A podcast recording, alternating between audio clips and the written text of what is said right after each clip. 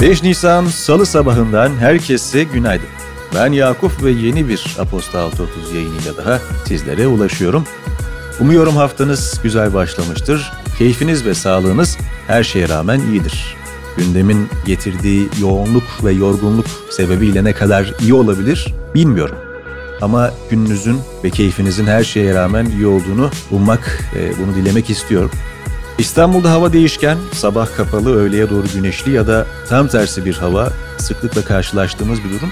Baharı, yazı şahsen hiç olmadığı kadar özledim.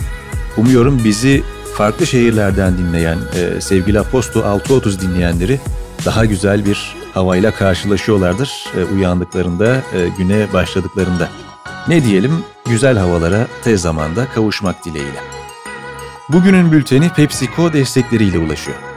Genç kadınların bilim, teknoloji, matematik ve mühendislik alanlarına uygun olmadıklarına ilişkin olumsuz ön yargıların kırılması gerektiğini inanan PepsiCo, Bilim Kızları Akademisi projesini hayata geçiriyor. Ayrıntılar bültende. Piyasalar ve ekonomi.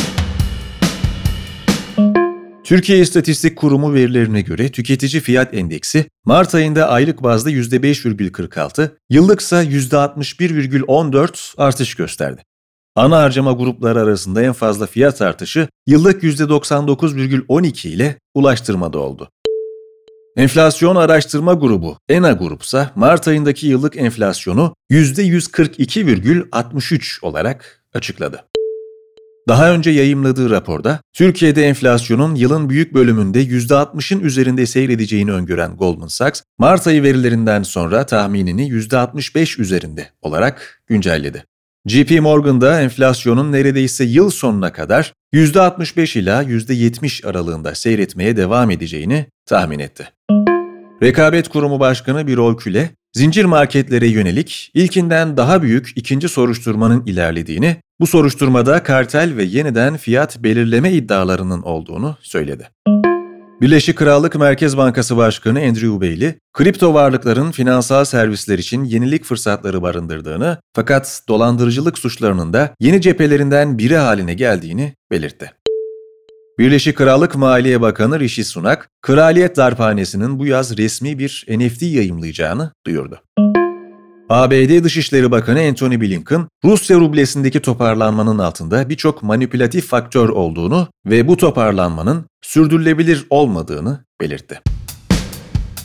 İş Dünyası ve Teknoloji Otomotiv Distribütörleri Derneği'nin verilerine göre, otomobil ve hafif ticari araç pazarı, Mart ayında geçen yılın aynı dönemine göre %33,4 daralarak 64.267 adete geriledi. Bloomberg'un haberine göre Tesla'nın CEO'su Elon Musk, Twitter'ın %9,2 hissesini satın aldı. Musk'ın hisse aldığı haberinin ardından Twitter'ın hisseleri açılış öncesi işlemlerde %28 yükseliş kaydetti. Volvo, Mart ayındaki otomobil satışlarının %22 oranında düşerek 58.677 adete gerilediğini söyledi. Şirket, düşüşün nedeninin küresel çip sıkıntısı olduğunu belirterek problemin ikinci çeyrekte de etkisini sürdürmesini beklediklerini vurguladı. Araç kiralama şirketi Hertz, İsveç merkezli elektrikli araç üreticisi Polestar'dan 5 yıl içinde 65 bin araç alacağını duyurdu. Daha önce de araç filosuna Tesla'dan iki model ekleyen şirketin hisseleri piyasa öncesi işlemlerde %1,75 yükseldi.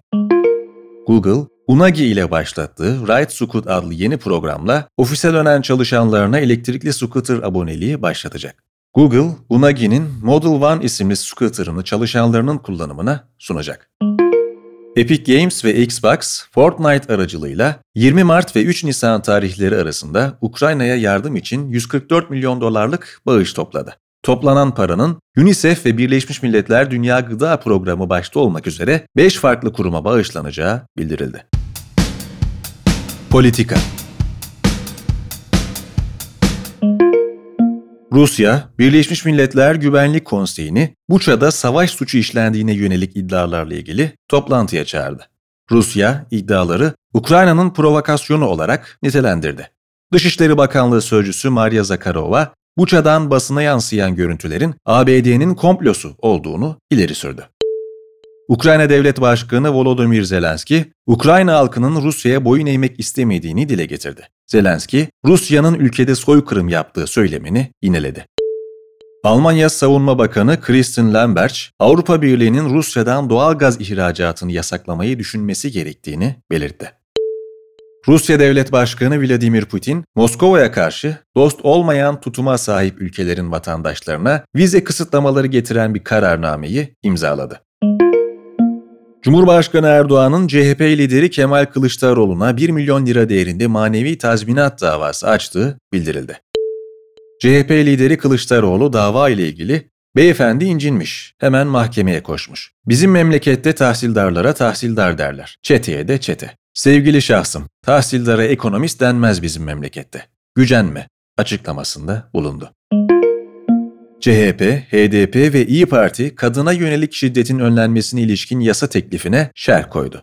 CHP, teklifin anayasaya aykırı yönlerinin olduğunu belirtirken HDP, teklifi çoğunlukçu, katılımcı demokrasi ilkesinden uzak diye nitelendirdi. İyi Parti, teklifin sorunu tamamen ortadan kaldırmayacağını savundu.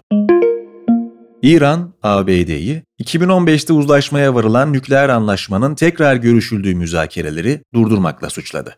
İran Dışişleri Bakanlığı Sözcüsü Sayit Hatipzade, Avusturya'nın başkenti Viyana'da devam eden görüşmelere anlaşmayı sonlandırmak için geleceklerini söyledi. Myanmar İnsani Yardım Misyonu Başkanı Michael Isherwood, turistlerin ülkeye gelmesinin askeri yönetimin çıkarına olacağını söyledi. Isherwood, turistlere Myanmar'a seyahat etmemeleri çağrısında bulundu. Spor Nihat Özdemir, Türkiye Futbol Federasyonu Başkanlığından istifa etti. TFF'den yapılan açıklamada Başkan Vekili Sayın Servet Yardımcı'nın vekaleten başkanlık edeceği bildirildi. Almanya'da düzenlenen Para Yüzme Dünya serisinde Türkiye'yi temsil eden 9 sporcu 13 altın, 9 gümüş, 5 bronz toplam 27 madalya kazandı. Sırt üstünde mücadele eden milli sporcu Sümeyye Boyacı 41.41'lik derecesiyle altın madalyaya ulaştı. Sümeyye Boyacı bu derecesiyle hem kendi kariyer rekorunu hem de Türkiye rekorunu kırmış oldu.